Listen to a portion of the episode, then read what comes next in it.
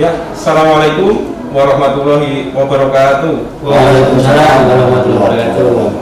Selamat siang, selamat sejahtera untuk kita semuanya. Salam ruang BK. Ya, pada kesempatan hari ini kami dari guru BK SMA Negeri 1 Sedayu akan eh, sharing dan berbincang-bincang berkaitan dengan SNMPTN Seleksi Nasional Masuk Perguruan Tinggi Negeri KIP kuliah dan nantinya ada tentang UTBK. Ya pada siang hari ini eh, nanti kita akan berbincang-bincang.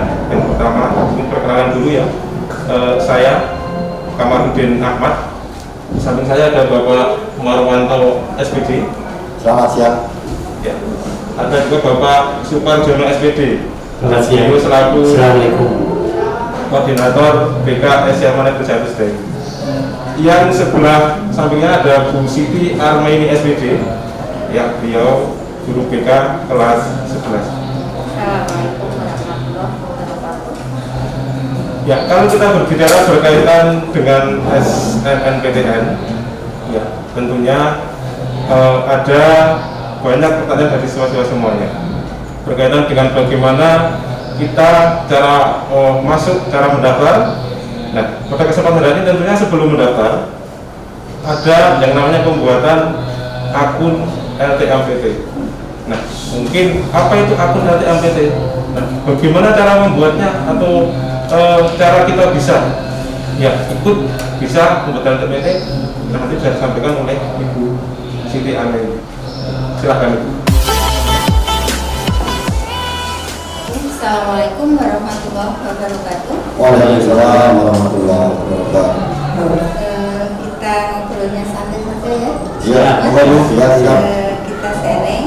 Eh, mungkin apa ya acara ini bisa bermanfaat nanti untuk siswa-siswa kita di SMA Sedayu khususnya yang kelas 12 yang akan lulus pada tahun ini. Ya. Nah, eh, pada bulan Januari kemarin eh, sekolah eh apa ini eh, lembaga senam PTN ya yang seleksi nasional perguruan tinggi negeri itu sudah memberikan eh, pengumuman atau informasi bahwa eh, siswa kelas 12 tahun ini tahun pelajaran 2000 21-22 yang duduk di kelas 3 akan mendapatkan kesempatan untuk mengikuti senam PTN. Nah, eh, tahapan-tahapan eh, sekolah dan siswa dalam mengikuti senam PTN ini nanti akan disampaikan oleh saya, eh, Bapak Marwanto. Kemudian saya hanya khusus akan menyampaikan bagaimana caranya siswa nanti bisa eh, ikut mendaftar di senam PTN maupun SBMPTN. Nah, eh, lembaga se- masuk perguruan tinggi negeri ini eh, ada satu lembaga yang mengelolanya yaitu secara nasional yang dinamakan LTMPT. Jadi lembaga tinggi masuk apa? lembaga tinggi masuk perguruan tinggi ya. Itu yang dikelola oleh Kemenristek ya Pak ya Oke. nah Kemendikbud ya.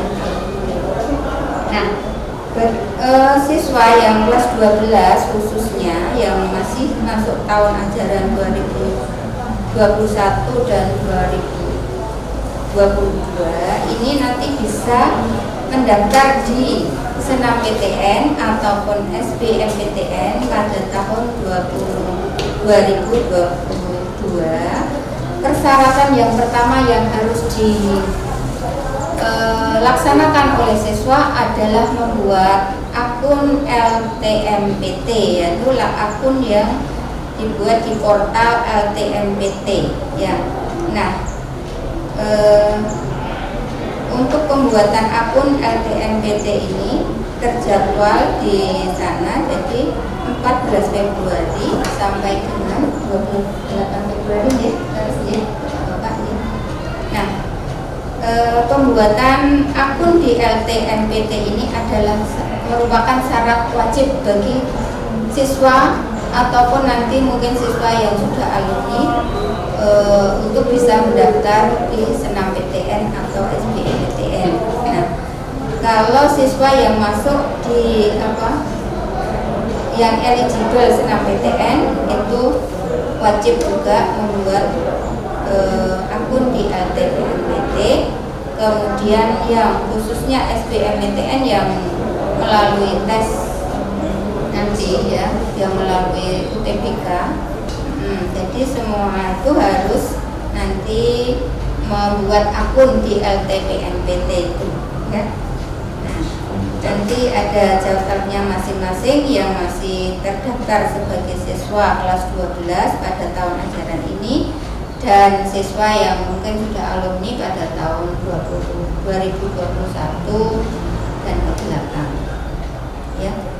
Nah untuk pembuatan eh, akun di LTPMBT ini ada beberapa eh, apa namanya tahapan Y. Nah, tahapan yang pertama itu siswa harus eh, membuka ya, membuka laman yang alamatnya itu di portal eh, .ltpnpt.ac.id. Kemudian eh, yang kedua itu pilih menu siswa. Setelah itu klik menu siswa itu ada daftar dan eh, menu daftar ya itu diklik. Kemudian nanti akan muncul pertanyaan-pertanyaan seperti NISN kemudian NPSN tanggal lahir dan sebagainya. Kemudian tahapan yang ketiga itu memasukkan email aktif dan password ya. Di sana harus eh, emailnya harus aktif. Jadi kalau misalkan emailnya sudah tidak aktif harus membuat email yang baru lagi. Dan passwordnya jangan sampai lupa. Jadi diingat-ingat untuk passwordnya. Kemudian klik tombol daftar. Nanti akan muncul notifikasi akun ya. Nah setelah itu LTPNT LTPMPT akan mengirimkan email aktivasi dan verifikasi pada email eh, siswa atau email yang bersangkutan. Nah eh, itu setelah itu siswa bisa membuka email dan dicek di inboxnya ya inbox emailnya masing-masing untuk melanjutkan melakukan aktivasi akun yang didaftarkan. Nah, setelah akun aktif, lakukan login ke laman lagi ke laman portal .ltmpt.ac.id.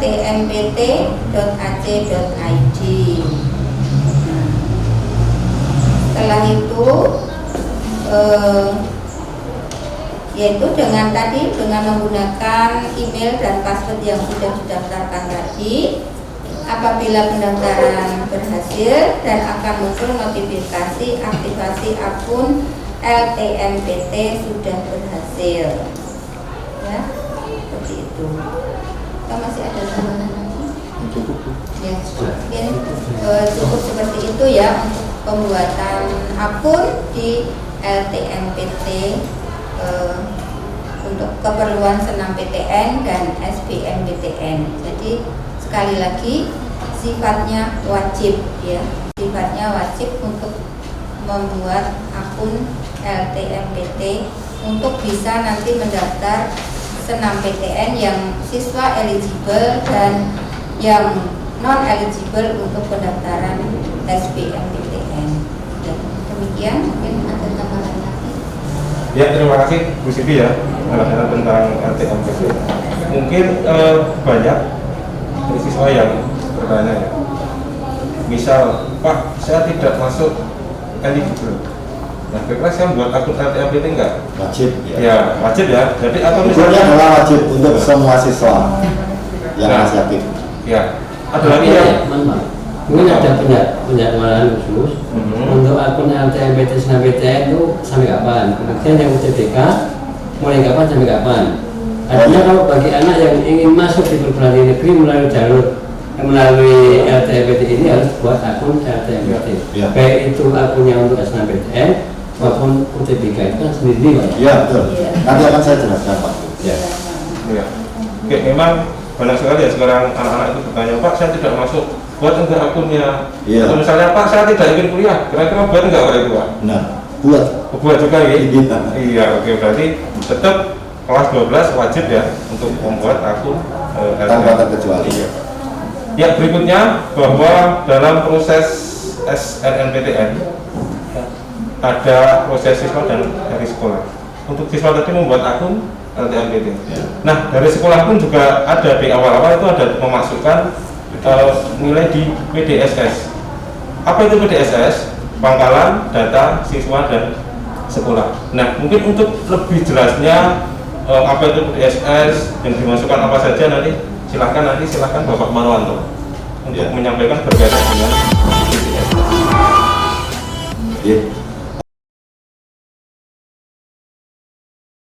Terima kasih Pak Kamal, Eh, terima kasih Pak Suparjono, mohon izin Bu Siti Armeni, dan terima kasih untuk Loka Dana TV yang selalu setia memberikan informasi-informasi terkait dengan proses kelanjutan studi maupun karir bagi siswa SMA Negeri 1 Sedayu khususnya dan bagi para siswa yang ada di Indonesia pada umumnya. Eh, sebelumnya mohon izin untuk kami melepas masker terlebih dahulu supaya pembicaranya nanti lebih jelas di dalam kosakata vokalnya. Eh, terima kasih. Saya akan sedikit menyinggung tentang bagaimana terkait dengan tugas dan tanggung jawab sekolah ya terkait dengan kaitannya program SNMPTN maupun SBMPTN dan nanti juga ada seleksi mandiri. Nah, sebelum em, kita membahas terlalu jauh, saya akan menyampaikan terlebih dahulu tentang kegiatan-kegiatan yang dilakukan oleh sekolah terkait dengan pangkalan data sekolah dan siswa ya, yang sering kita sebut sebagai PDSS ya. ya.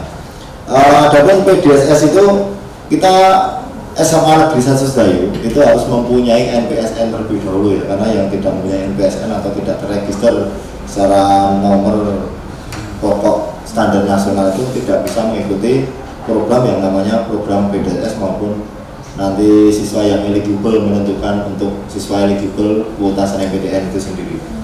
Nah kita alhamdulillah kita sudah punya nomor pokok standar nasional atau NPSN itu yang di sini nomornya adalah 20 400 372. Saya ulangi lagi ya. 20 400 372. Nah nomor ini pokok karena nanti ini juga dipergunakan untuk membuat LTM apa itu namanya akun LTMPT itu. Ya siswa juga memasukkan nama NISN dan NPSN sekolah. Nah kegiatannya adalah kita harus melakukan finalisasi data, finalisasi data sekolah terkait dengan finalisasi profil dan jurusan yang sudah kita lakukan dan sudah kita final pada tanggal 11 Januari tahun 2000 eh 2022 ya. Itu jamnya jam 9 waktu Indonesia Barat. Ini terregister sekali ya ternyata di sana juga ada waktu durasi. Nah, profil dan jurusan sekolah ini sudah diberikan finalisasi dan tidak bisa apa namanya merubah ya karena ini akan digunakan untuk menginput siswa eligible ya ini tanda tangan di situ sebenarnya yang memiliki adalah kepala sekolah atau tim yang diberi kewenangan oleh kepala sekolah. Kemudian yang kedua kita adalah finalisasi data siswa ya. data siswa kita itu untuk menentukan kuota. Misalkan jumlah per paralel atau per jurusan itu di IPA di IPA itu nanti ada berapa siswa di program jurusan IPS itu ada berapa siswa dan di SMA Negeri Sedayu itu ada satu jurusan lagi yaitu jurusan Bahasa dan Sastra Indonesia. Itu nanti ada berapa siswa Nah di situ kita memasukkan semua di input datanya supaya itu nanti kita bisa menentukan siswa eligible per, per jurusan ya. Nah ini juga sudah di final pada tanggal 21 Januari tahun 2022. Setelah final ini sama seperti yang difinalisasi data sekolah tidak bisa ada perubahan lagi. Kemudian untuk yang ketiga ini adalah finalisasi data kurikulum. Nah, data kurikulum ini juga sudah kita final. Ini terkait dengan data kurikulum dan mata pelajaran yang diikuti oleh siswa kelas 12. Ini sudah juga sudah di final tanggal 28 Januari tahun 2022. Waktunya jam 8. Kemudian yang terakhir ini adalah finalisasi data nilai siswa.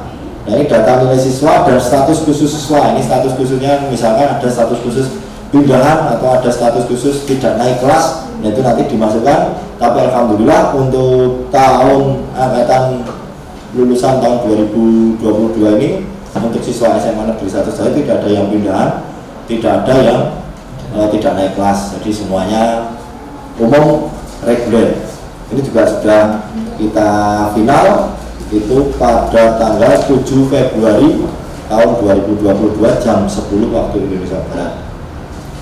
Mungkin itu terkait dengan data PDSS dan kemarin siswa mengupdate sendiri secara manual karena memang jaringan pada waktu memasukkan nilai-nilai di dalam sistem itu memang kita terkendala karena jaringan. Jadi anak-anak memasukkan sendiri secara manual dengan dibantu oleh Bapak Ibu guru BK yang ada di SMA Negeri Sasijaya.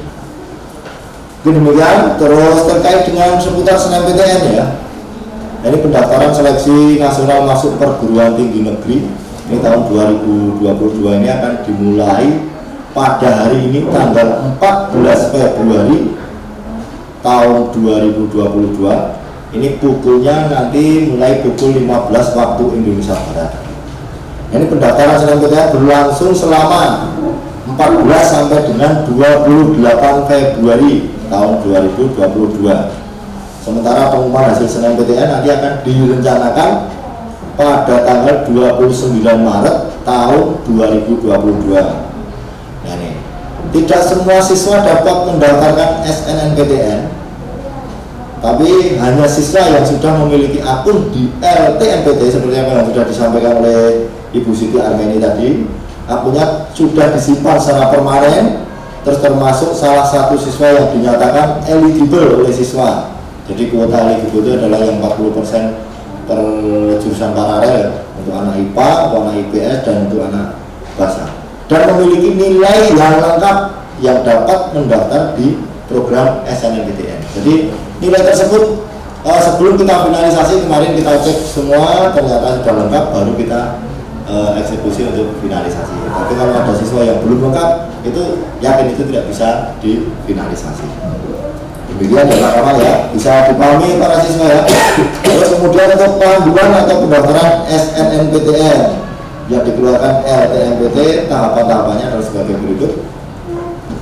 Anda para siswa wajib login ya, loginnya di portal LTMPT seperti kemarin waktu Anda membuat apa itu namanya akun ya, itu dengan memasukkan kode alamat https garing 2 snmptn ltmpt.ac.id dengan menggunakan alamat email dan password yang didaftarkan pada waktu Anda membuat akun LTMPT. Jika Anda memenuhi syarat, nanti di situ akan e, muncul ya tampilan. Jika Anda memenuhi syarat untuk mendaftarkan SNMPTN itu nanti akan muncul tampilan. Anda login adalah tampilan seperti pada halaman profil yang akan dijelaskan pada bab selanjutnya sesuai dengan petunjuk. Jadi nanti di layar akan muncul panduan-panduan selanjutnya. Ngeklik langkah berikutnya, langkah berikutnya, langkah 1, 2, 3 dan seterusnya. Di situ nanti akan muncul kalau Anda masuk siswa eligible ya, masuk kuota SNMPTN.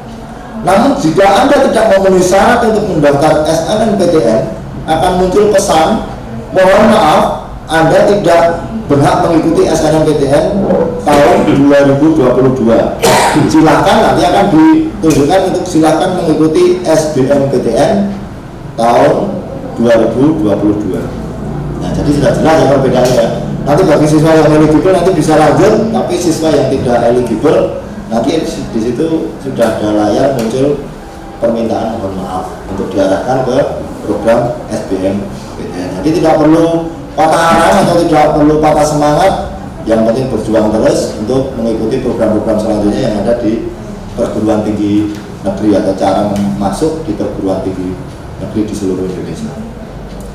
Terus kemudian langkah selanjutnya, jika Anda memenuhi syarat yang disebutkan sebelum di atas itu apa ya ini ya? Sebelumnya di atas namun belum melakukan permanen. Nah ini terkait dengan permanen portal LTMPT ya akun. Ini akan muncul pesan data anda belum permanen. Nah ini berarti sudah canggih sekali. Pastikan data anda sudah permanen pada portal LTMPT anda akan logout otomatis dalam waktu 30 detik. Nah ini anda diarahkan untuk segera untuk memfinal ya, atau simpan permanen akun LTMPT Anda. Nah, ini halaman profil berisi informasi biodata dari siswa. Perlu dicatat bahwa seluruh informasi pada kolom biodata diambil dari data yang telah diisikan di portal waktu pendaftaran. Terus kemudian yang keempat memiliki nama itu jelas, NISN itu jelas nanti koordinasinya melalui data Dapodik ya, Dapodik sekolah itu ada Terus NPSN seperti yang sudah saya sebutkan di depan tadi, NPSN sekolah juga harus ada. Data asal sekolah itu juga nanti harus diisikan. Isian tersebut tidak dapat dirubah apabila aplikasi pendaftaran SNMPTN berbeda dengan pengisian tahun sebelumnya. Jadi tidak boleh berbeda dengan eh, apa yang sudah masukkan di dalam pembuatan akun RTMPT. Jadi kalau data orang tua juga tidak perlu diisi lagi karena sudah me, apa itu mengambil secara otomatis di dalam proses pengambilan data atau pemasukan data di proses pendaftaran akun LTMPT. Kemudian yang kelima, nanti memilih program studi siswa untuk melakukan pendaftaran SNMPTN dengan mengisikan pilihan program studi atau prodi terus memilih di halaman pilihan jurusan itu diklik PTN, PTN mana yang akan dipilih. Nanti di situ akan muncul misalkan Universitas Gajah Mada di situ muncul eh provinsinya dulu terus nanti perguruan tingginya terus nanti program studinya. Setelah itu akan muncul daftar prodi yang dapat dipilih oleh siswa. Program studi yang akan muncul adalah program studi yang memperbolehkan jurusan dari siswa SMA, SMK atau SMA atau MA asal siswa yang mendaftar setiap siswa dapat memilih dua program studi dari satu PTN atau Politeknik Negeri atau dua PTN Politeknik Negeri dengan satu masing-masing satu prodi. Jika memilih dua program studi, salah satunya harus berada di dalam provinsi tersebut. Misalkan satu provinsi dengan SMA. Nah, dengan SMA, SMA asal ya. Misalnya dari Jogja harus mengambil salah satunya misalkan UGM atau UNY atau UIN atau ISI atau UPN nah di antaranya itu. Terus satu lagi nanti berkesempatan bisa di luar provinsi daerah istimewa kemudian anda dapat memilih PTN Politeknik yang berada di provinsi mana pun. Itu kalau misalkan salah satunya itu Anda memilih di satu wilayah sewilayah dengan asal SMA ya satu provinsi. Kemudian ada syarat khusus untuk SNMPTN ini disarankan tidak lintas minat. Jadi yang IPA juga ngambil IPA, yang IPS nanti ngambil IPS, yang sastra itu masuk IPS juga ya. Jadi tidak ada masalah bagi yang bahasa atau sastra itu nanti ngambil ke IPS. Ini tidak lintas minat karena tergantung ketentuan PTN atau Politeknik Negeri yang dituju.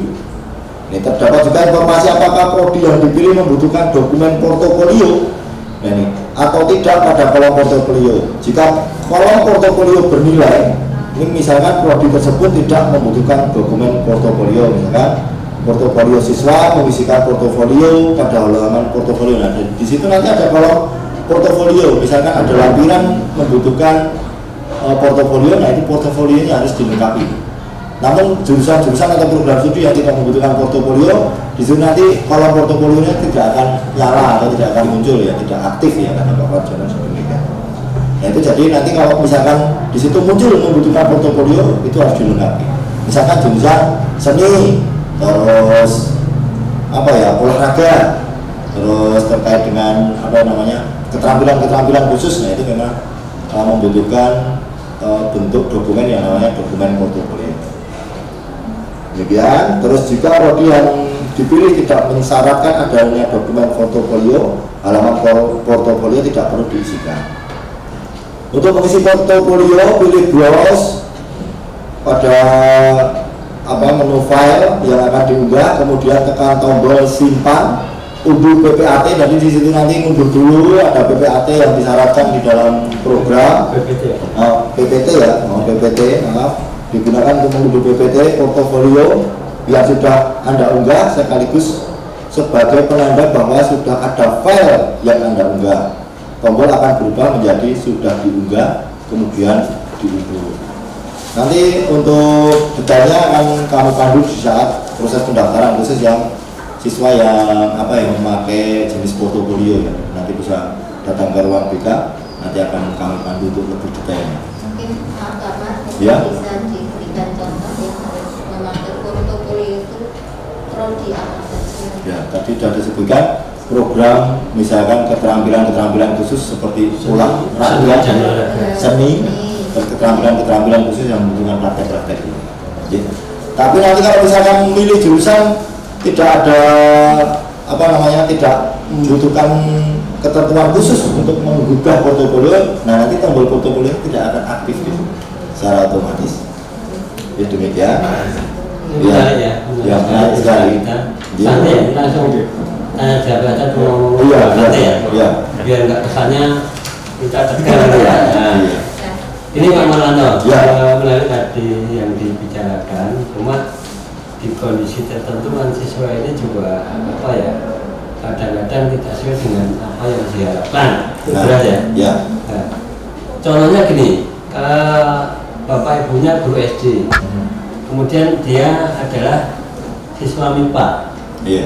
dan e, berdasarkan minatnya minat dari dirinya dan kehendak orang tuanya memang ingin jadi SD seperti bapak ibunya Iya.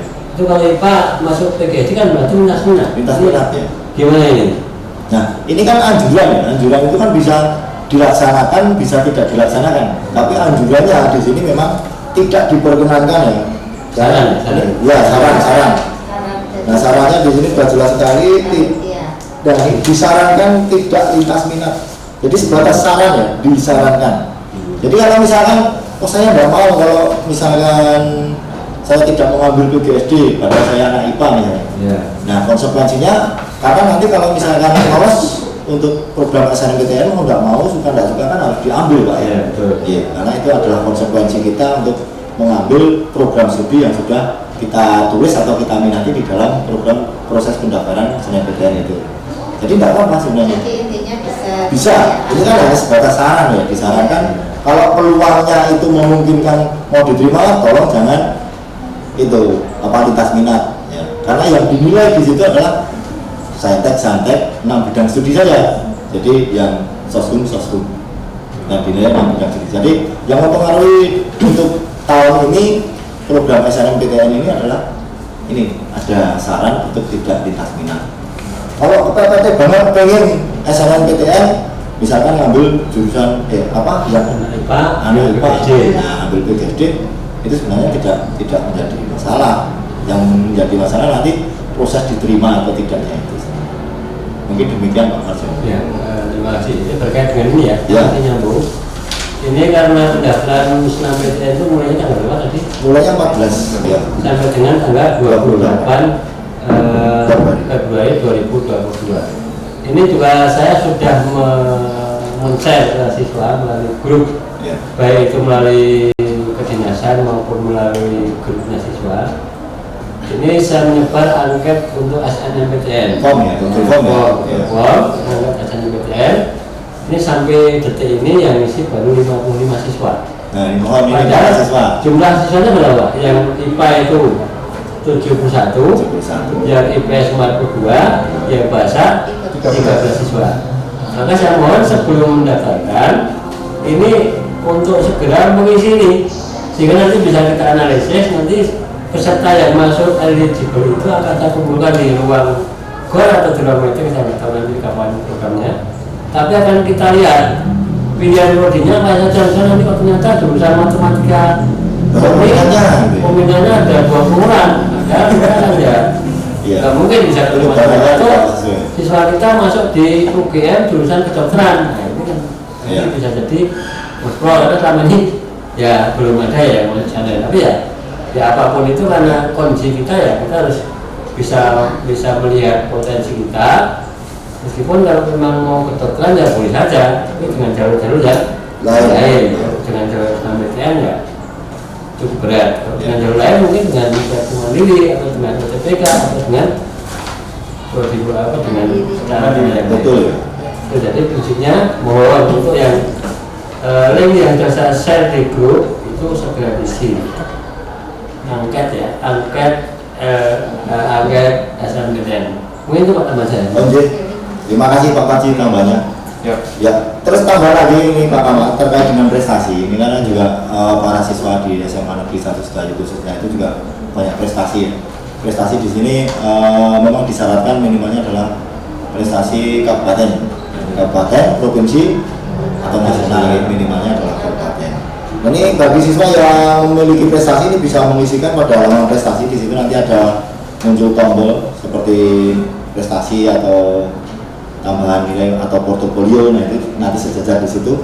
Di situ ada tombol prestasi nanti klik aja. Tombol prestasi itu isikan prestasi pada halaman yang bersifat sebenarnya ini tidak wajib tapi ini bisa menambah eh, penilaian ya artinya isian ini tidak wajib harus semua punya prestasi ya. Itu nanti ada tambahan saja. Isikan prestasi sesuai dengan bidang atau tingkat prestasi yang pernah didapat sesuai dengan program yang diminati unggah bukti prestasi ini berarti di scan maksimal ukurannya adalah 2 MB yang berformat PDF atau PNG atau JPG bisa. Kemudian diisikan deskripsinya itu tahun berapa prestasi itu diraih terus tingkat kabupaten atau tingkat provinsi atau tingkat nasional. Terus cabangnya cabang mandiri atau kelompok nah itu nanti diisikan di dalam proses deskripsi. ya, iya sertifikatnya apa?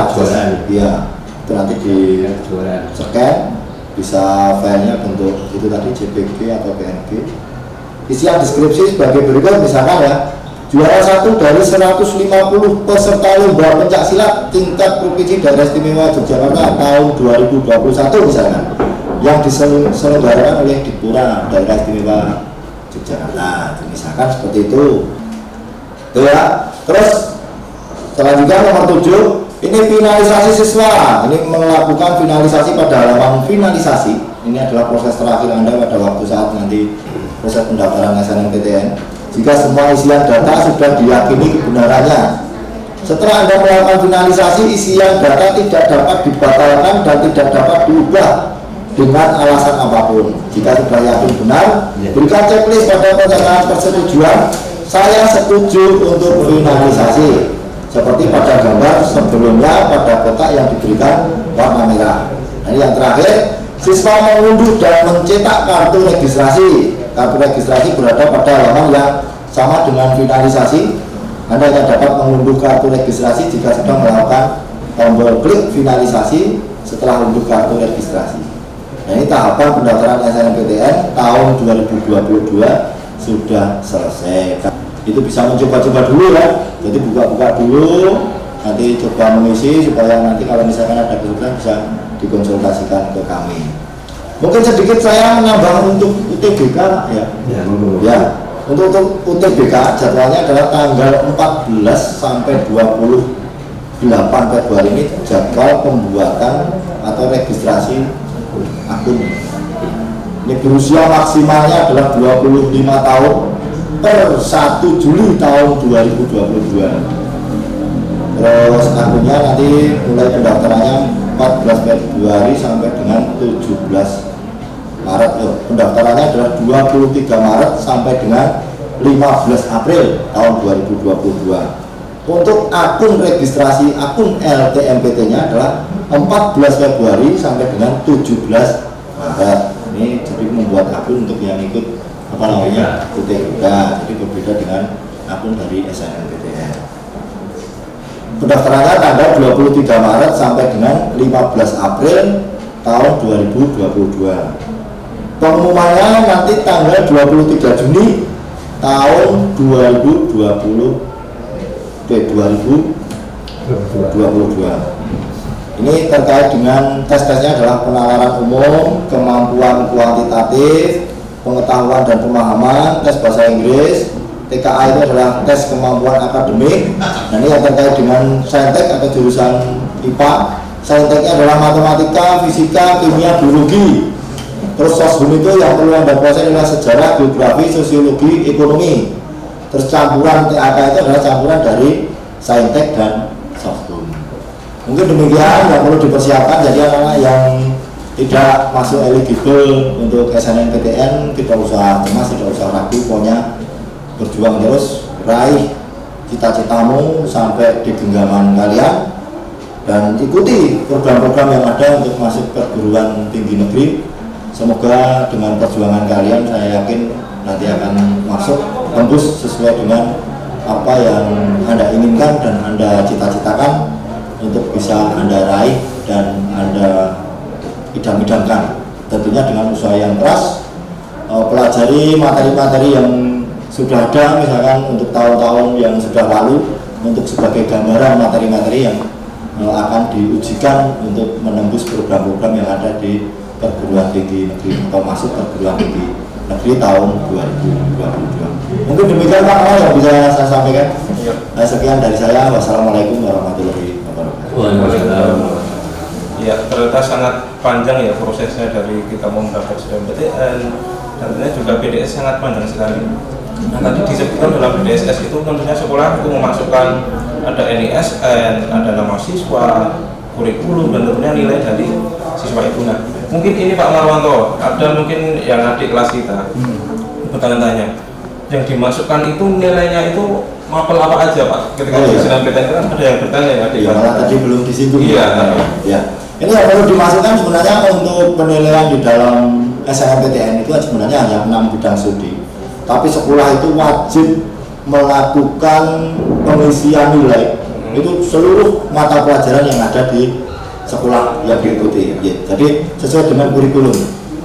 Itu nilainya adalah eh, antara 0 sampai 100 ya kemarin tadi durasi angka 0 sampai 100 karena ada ada sekolah lain itu yang menggunakan eh apa kriteria nilai itu dengan menggunakan huruf ya Huruf. ada yang A ada yang B ada yang C mungkin demikian Pak Kamal ya. Ya, itu yang dimasukkan dari semester Ya. 1 sampai dengan semester 5 Lima. ya, betul Ya, eh, memang anak kelas 3 itu sekarang memang yang ditanyakan adalah tentang perguruan tinggi. perguruan tinggi Nah, sering ditanyakan itu kira-kira yang sering diterima di Semda itu di mana? Oh ya Oh, di UGM atau UNJ atau UIN? Nah, banyak sekali anak yang bertanya seperti itu, Pak. Ya betul. Ah, kemungkinan untuk SMA Negeri 1 Dayu eh, seperti yang kita lihat dengan kenyataannya sendiri ya. Ini adalah tiga tahun terakhir itu rata-rata di Universitas eh, Universitas Negeri Yogyakarta atau UNY ya itu rata-rata ya persentasenya cukup banyak daripada eh, perguruan perguruan tinggi negeri yang lain. Terus yang kedua nanti baru UPN. UPN itu juga peringkatnya cukup lumayan bagus untuk siswa-siswa SMA Negeri 1 Sedayu bisa tembus masuk UPN. Kemudian yang ketiga adalah ISI Yogyakarta ya. Itu Institut Seni Indonesia Yogyakarta itu juga banyak yang diterima di situ karena memang keterampilannya untuk anak-anak siswa SMA Negeri 1 Sedayu melukis, menari itu rata-rata diterima di sana. Ada yang bisa bernyanyi dan lain sebagainya. Kemudian baru yang UIN, UIN itu karena ada proses pendaftaran tersendiri ya namanya apa namanya? SPAN PTKIN. PTKIN. Ya. Mungkin demikian Pak Kamal yang bisa kami sampaikan. Ya, oke. Mungkin saya nambahin, Ah, Iya. eh, mungkin sebagai apa ya, sebagai gambaran. Memang eh, yang masuk ke jalur SNMPTN ini memang naik turun ya. Turun ya. Kita pernah rekor itu 21 siswa. Betul. Ya. 21 siswa, saat itu ada yang di UPN. UPN juga. Kemudian banyaknya UNJ, kemudian yang ada yang di Unsut ya, Universitas Jenderal Sudirman. Kemudian pernah juga paling sedikit enam enam orang ya, pernah masuk enam orang ya. Karena mungkin pilihan anak ya tidak tidak sesuai dengan apa namanya ya. nilai ya Uh, mungkin yang masuk di jurusan itu banyak yang mulai itu sehingga persaingan cukup ketat gitu. Kemudian juga pernah ada yang di Universitas Erlangga. Hasanuddin ya Universitas Hasanuddin itu pernah ada yang namanya. Anissa Cahyana ya. nanti bisa dilihat di ruang BK bisa dilihat ke ruang BK kemudian kalau mau dianalisis juga dari tahun ke tahun saya punya dari tahun 18, 19, 20, 21 nanti bisa bisa dilihat seperti apa. Kita tunjukkan. Yang SNMPTN apa saja, yang SBM apa saja, kemudian yang di jalur mandi seperti apa, yang swasta seperti apa mungkin itu gimana? Hmm. Ya, jadi itu ya, nanti yang untuk kelas 12 mungkin yang nanti ada kesulitan ya bisa nanti ke ruang BK ya Pak ya. Iya. Berkaitan dengan pendaftaran SNMPTN yang jelas, jangan sampai nanti ketika daftar di akhir-akhir ya Pak ya. Karena Betul. ketika di akhir nanti biasanya jaringan jaringan oh, server penuh, iya. Nanti kan yang kerepotan juga eh, siswa sendiri tentunya. Tidak bisa tidur malah Iya, sampai 24 jam itu. Iya. Itu yang sering terjadi ya, ketika tahun lalu evaluasi banyak seperti ya Pak. Iya, benar, ya. Oh, banyak yang di akhir-akhir baru mulai mendaftar. Nah, jadi mantapkan program studi dari sekarang dari sekarang gitu ya. itu terus mantapkan hati tinggal kalian misi udah selesai anda tidur tinggal saya pengumuman tambahkan tanya ya Iya. agak sedikit belanja nggak apa ya Iya. karena masih ber apa masih bicara dengan SNMPTN di pendaftaran SNMPTN itu ada nggak tombol yang di situ eh, atau ikon yang di situ untuk memasukkan dengan hubungan dengan KIP kuliah kalau dulu bidik misi ya Iya. bidik misi itu kan ada tombol yang kita klik kemudian peserta bidik misi itu masukkan KP sama kode Ya. Iya. atau password KP kode akses sama password ini ada nggak tombol itu sekarang Nah, ini belum mana pak belum kami cross check lagi Hmm. Eh, tetapi disarankan di situ untuk KIP kuliah itu memang harus ada pendaftaran proses tersendiri ya karena Ya, betul. itu ya, ya. Betul. Ya. Ya, maksudnya gini, kalau dulu kan ketika daftar sendiri, kemudian di pendaftaran KIP kuliah atau misi, Hmm.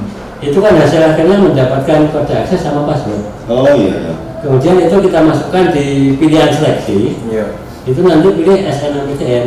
iya Kemudian kan ketika dia daftar SNMPTN itu kan harus dilingkan. betul Itu aja nggak terbaru itu kita juga Ya. belum, belum tahu karena yang, yang prosesnya baru nanti jam 15 ya oh ya, Ya. nanti kita lihat dulu. Oh.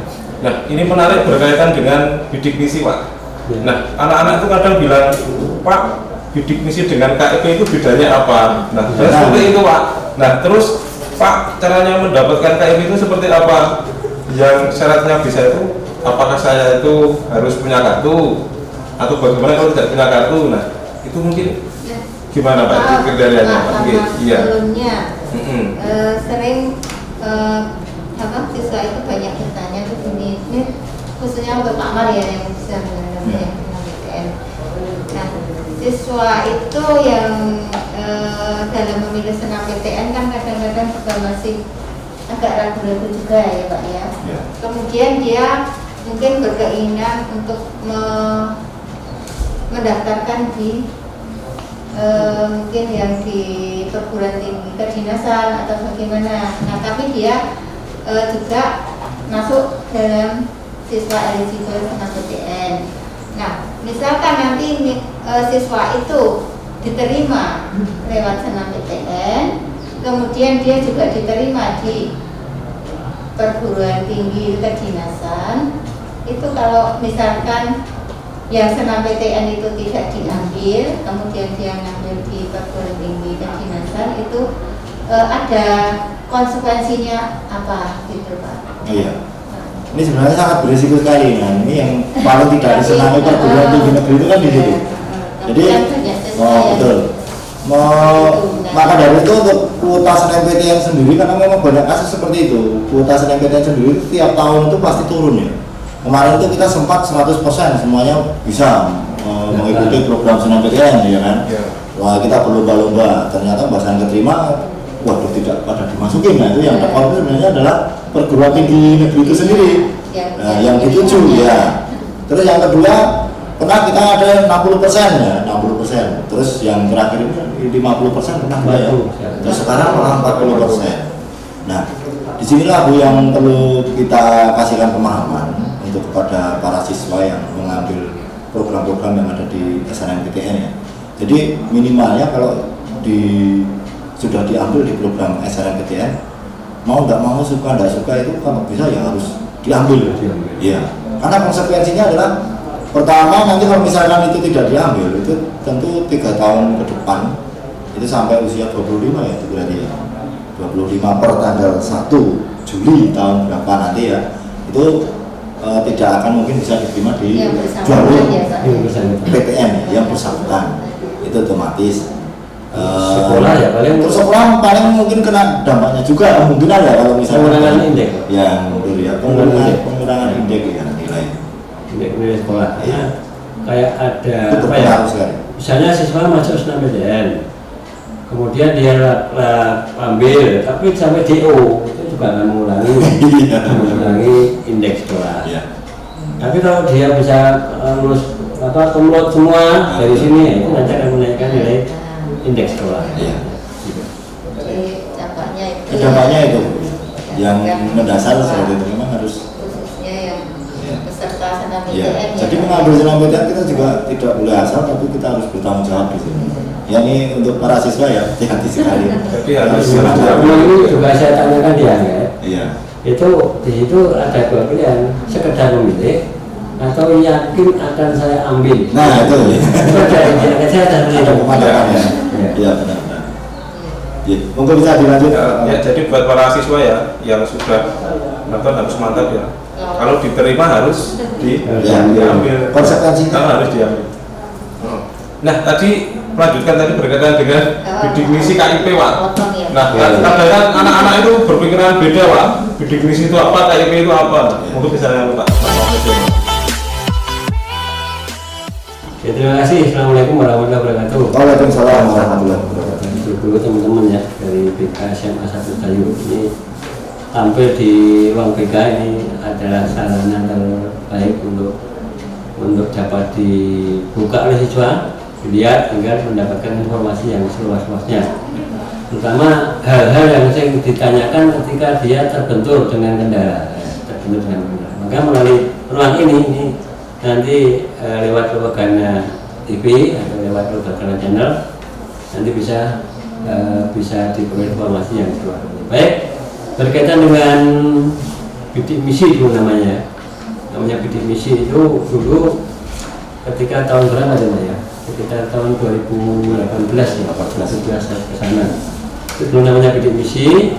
Kemudian sekarang berubah menjadi eh, dua tahun terakhir namanya KIP kuliah itu sama, cuma ganti nama Itu berubah nama ya? ya berubah nama saja kemudian prosesnya sedikit ada beda kalau dulu yang bidik misi itu yang merekomendasikan sekolah Hmm. jadi BK merekomendasikan oh si A ini layak, si B layak, si C layak kemudian dari hasil rekomendasi itu nanti anak bisa memperoleh keterangan dari kita kemudian dia bisa login bisa login di misi kemudian masukkan data-data data akhirnya bisa punya kartu misi namanya Hmm. Nah sekarang yang KIP kuliah ini beda karena nanti bentuknya bukan bukan apa namanya bukan sekolah memberikan rekomendasi, Hmm. tetapi di sini sekolah mensinkronisasi, mensinkronkan antara data sekolah dengan data dapodik. Nah, kemudian siapa saja yang disinkronkan itu anak-anak yang layak atau siswa yang layak mendapatkan KIP kuliah. Nah, siapa saja yang layak siapa saja yang berhak atau yang boleh mengajukan eh, untuk mendapatkan KIP kuliah ini. Ya, jadi banyak sekali pertanyaan. Terutama yang pertama adalah punya kartunya, kartu KIP. Kalau sudah punya kartu KIP-nya sudah tidak masalah. Tapi masalahnya juga gini, ada punya kartu KIP, tapi dia tidak dimasukkan di dapodik, itu juga jadi masalah maka para siswa yang mungkin sekarang punya KIP tapi baru saja Ya. itu segera lapor ke Dapodik untuk dimasukkan untuk disinkronkan di sana. Nah, jadi punya KIP kemudian punya kartu-kartu yang lain saya lihat saja biar nggak nggak terlewatkan ya. Saya lewatkan saja syaratnya.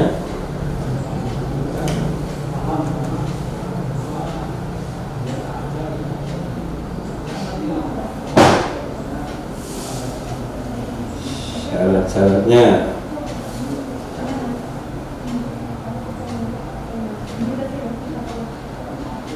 ya. Syarat-syaratnya yang pertama adalah penerima KIP kuliah nah punya kartu ya kemudian siapa saja yang boleh mengajukan itu sesuai tahun berjalan yang tahun ini kelas 12 kemudian siswa yang lulus 2 tahun yang lalu sampai Oh masih bisa berarti tiga tahun ya, Ini tahun terakhir. Ini masih bisa mendaftarkan. Kemudian memiliki potensi akademik baik, tetapi memiliki keterbatasan ekonomi yang cukup bukti dokumen yang sah. Nah, kemudian lulus seleksi penerimaan pelajar baru, baik melalui jalur masuk perguruan tinggi negeri ya, maupun apa SNMPTN, SBMPTN, seleksi mandiri, ujian tulis Ya. ya itu ya. Kalau masuk itu syaratnya masuk dulu di perguruan atau masuk di perguruan tinggi swasta. Ya perguruan tinggi swasta yang program studinya telah terakreditasi. Ya, telah terakreditasi artinya bisa C bisa apa saja bisa ya. B cukup yang yang A. Itu persyaratannya. Siapa saja yang boleh mendaftar. Lari-lari ya lewat HP ini. Benar. Ya, persyaratan. Memiliki kartu KIP, kemudian punya eh, program keluarga harapan atau PKH, kemudian kartu keluarga sejahtera atau KPS, dulu namanya KPS ya, kartu perlindungan sosial, KPS. Sekarang punya kartu ini yang untuk apa namanya untuk gesek ambil beras bantuan itu ya. Itu kan biasanya masuk PKH kemudian mahasiswa dari keluarga yang masuk dalam desil kurang atau sama dengan kategori 4 pada data terpadu kesejahteraan sosial data DTKS punyanya Kemensos ya.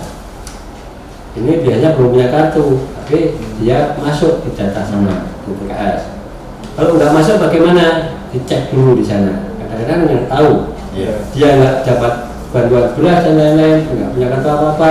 Tapi sebenarnya dia masuk di sana. Mhm. maka perlu ditanyakan ke dinas sosial atau ke desa lain lain kelurahan.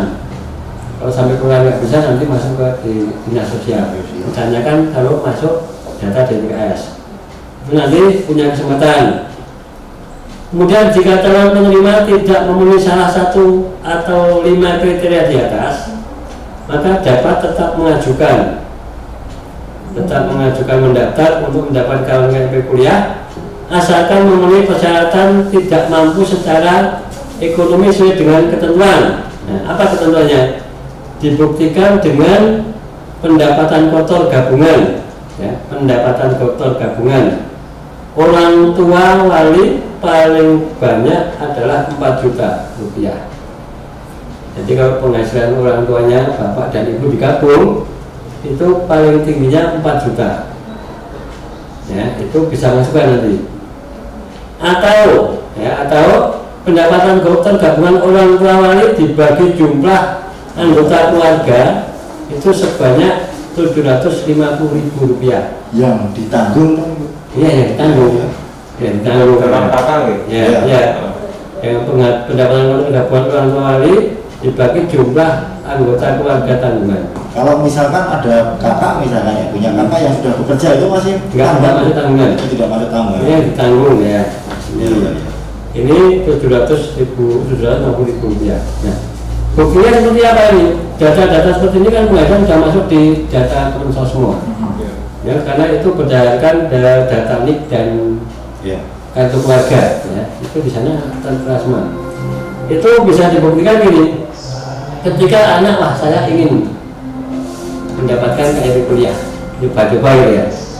Kemudian dia daftar akun KIP kuliah. Ya, KIP kuliah itu pendaftarannya mulai tanggal 13 Maret Ya.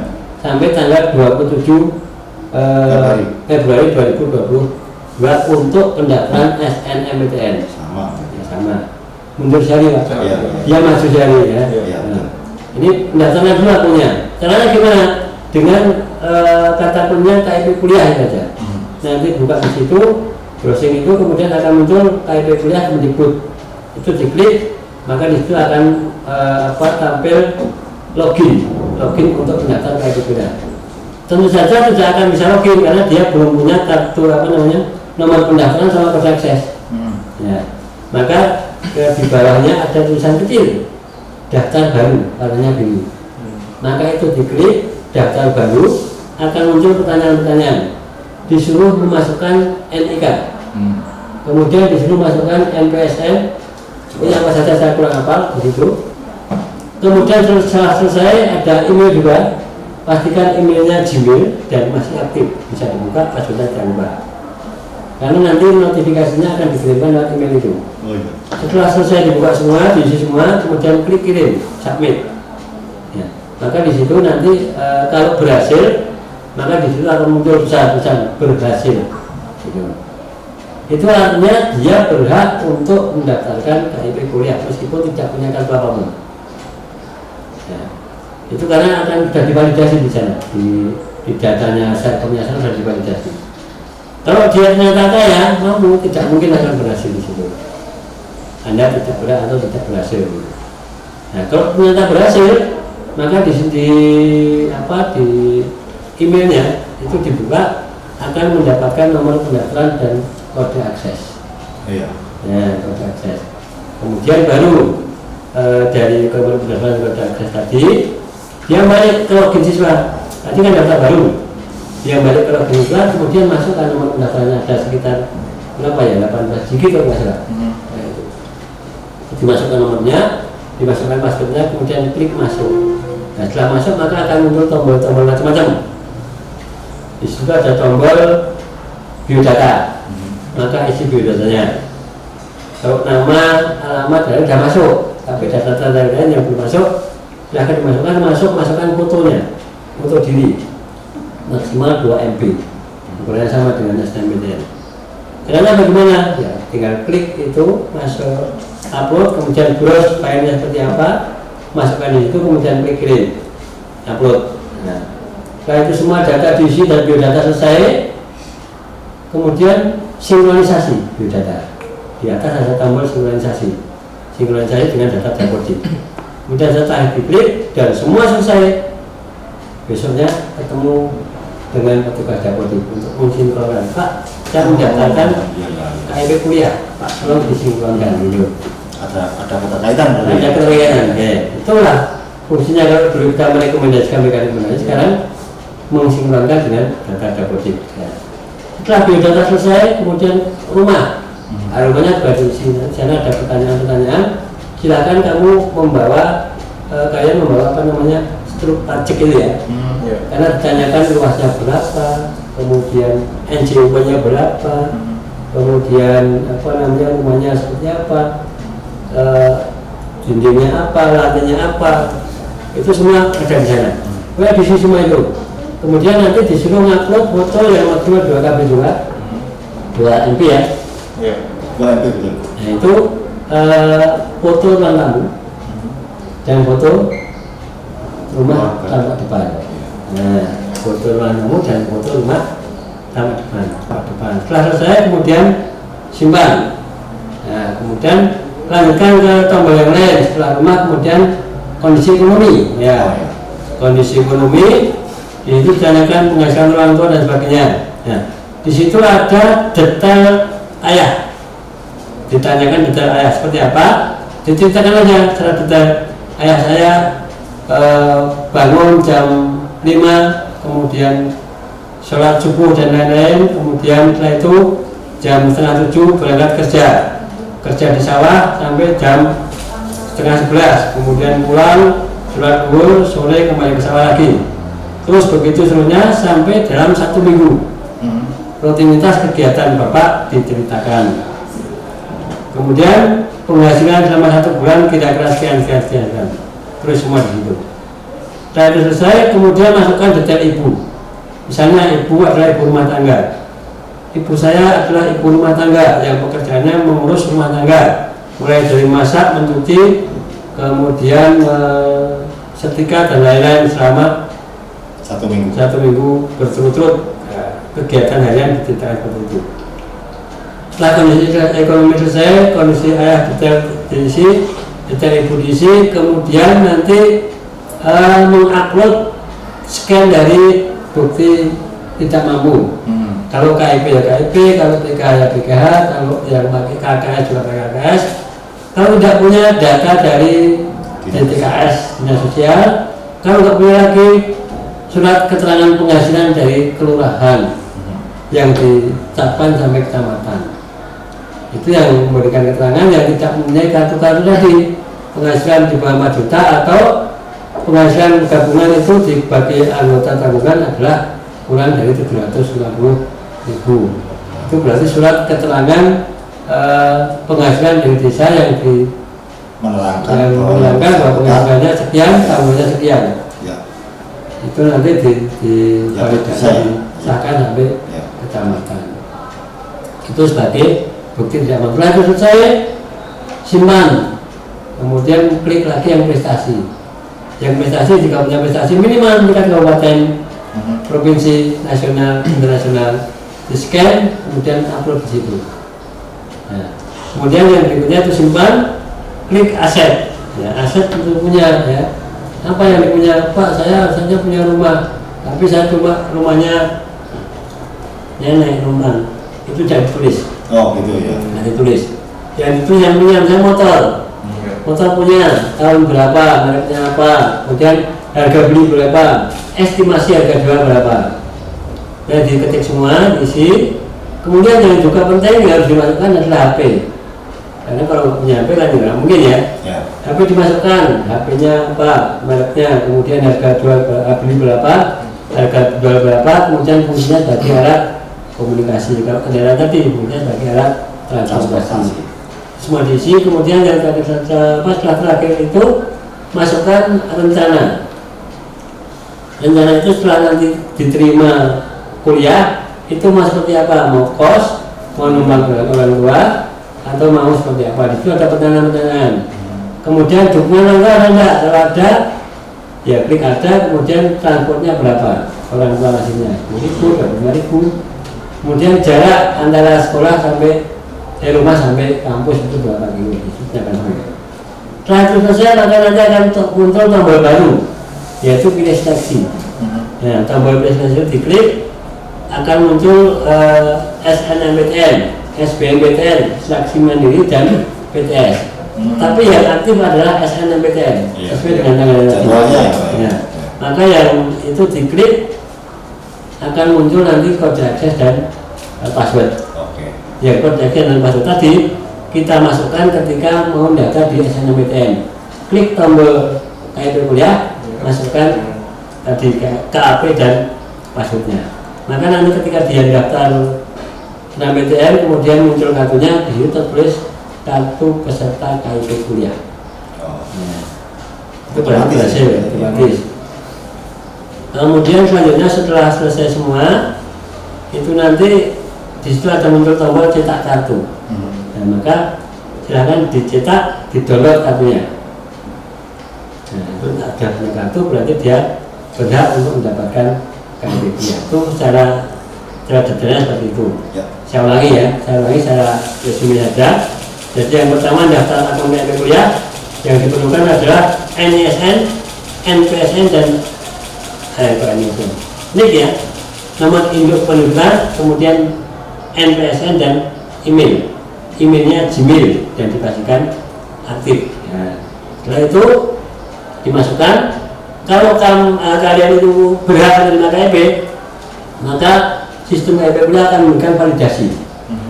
Kalau kamu berhasil, maka di eh, emailmu akan dikirim nomor pendaftaran dan kode akses. Itu berarti berhak. Nek tidak di- tidak dikirim itu, berarti anda tidak berhak menerima KIP kuliah. Secara global. Mungkin itu ada Ya. tambahan, anda silakan. Mungkin dari saya ya berkaitan tadi dengan banyaknya yang dimasukkan Pak ada biodata terus Hmm. ada aset itu kan ada memasukkan eh, foto apa scan Ya, nah mungkin saya bagi siswa yang mendaftar eh, KIP itu tadi kalau untuk yang pertama dilihat menunya dulu saja dulu dilihat yang disuruh masukkan itu apa saja Hmm. Ya, jangan sampai nanti ketika kalian masuk online misalnya ternyata butuh NCOP misalnya nah harus dari ya. Nah, supaya eh, supaya meningkat waktu nanti sebisa mungkin dilihat dulu menunya. Misalnya biodata yang dibutuhkan apa, aset Dipersiapkan apa, dulu, yang dulu. Ya. Jangan sampai nanti itu kan menggambar ketika kita eh, memasukkan itu. Karena waktunya kan juga mepet ya Pak ya. Jadi begini, yang harus dipersiapkan foto diri Ya. maksimal dua KP yang untuk daftar nama yang kemarin LTMPT Ya. KP foto diri. Kemudian scan KIP kuliah Ya. atau kartu kartu kuliah atau bukti kurang mampu yang dipersiapkan. Kemudian yang kedua, yang ketiga adalah N, apa namanya slip pajak bukan slipnya bayaran ya, Ya. tapi foto yang warna oranye itu ya, merah jambu. Yang di situ ada NCUP, ada luas tanah dan sebagainya itu. Yang perlu dipersiapkan. persiapkan. Kemudian eh, scan KTP. Hmm. Nah, kemudian eh, jadi scan KTP sudah, paling tidak itu yang dipersiapkan. Ya. Foto rumah, Ya. baik ulang tahun maupun foto Depan, depan. Nah, itu yang berikutnya adalah foto keluarga. Foto keluarga itu foto keluarga yang menjadi tanggungan orang tua, di bapak, ibu dan siswa Saya. termasuk adik kakak yang masih menjadi tanggungan. Oh, gitu. Ya. Itu juga harus ada fotonya. Nanti akan diminta untuk untuk ngupload itu maksimal ukurannya 2 MB. Ya, dulu. Ya, saya kira sudah jelas ya eh, penjelasan dari Bapak Pasi berkaitan dengan KIP kuliah.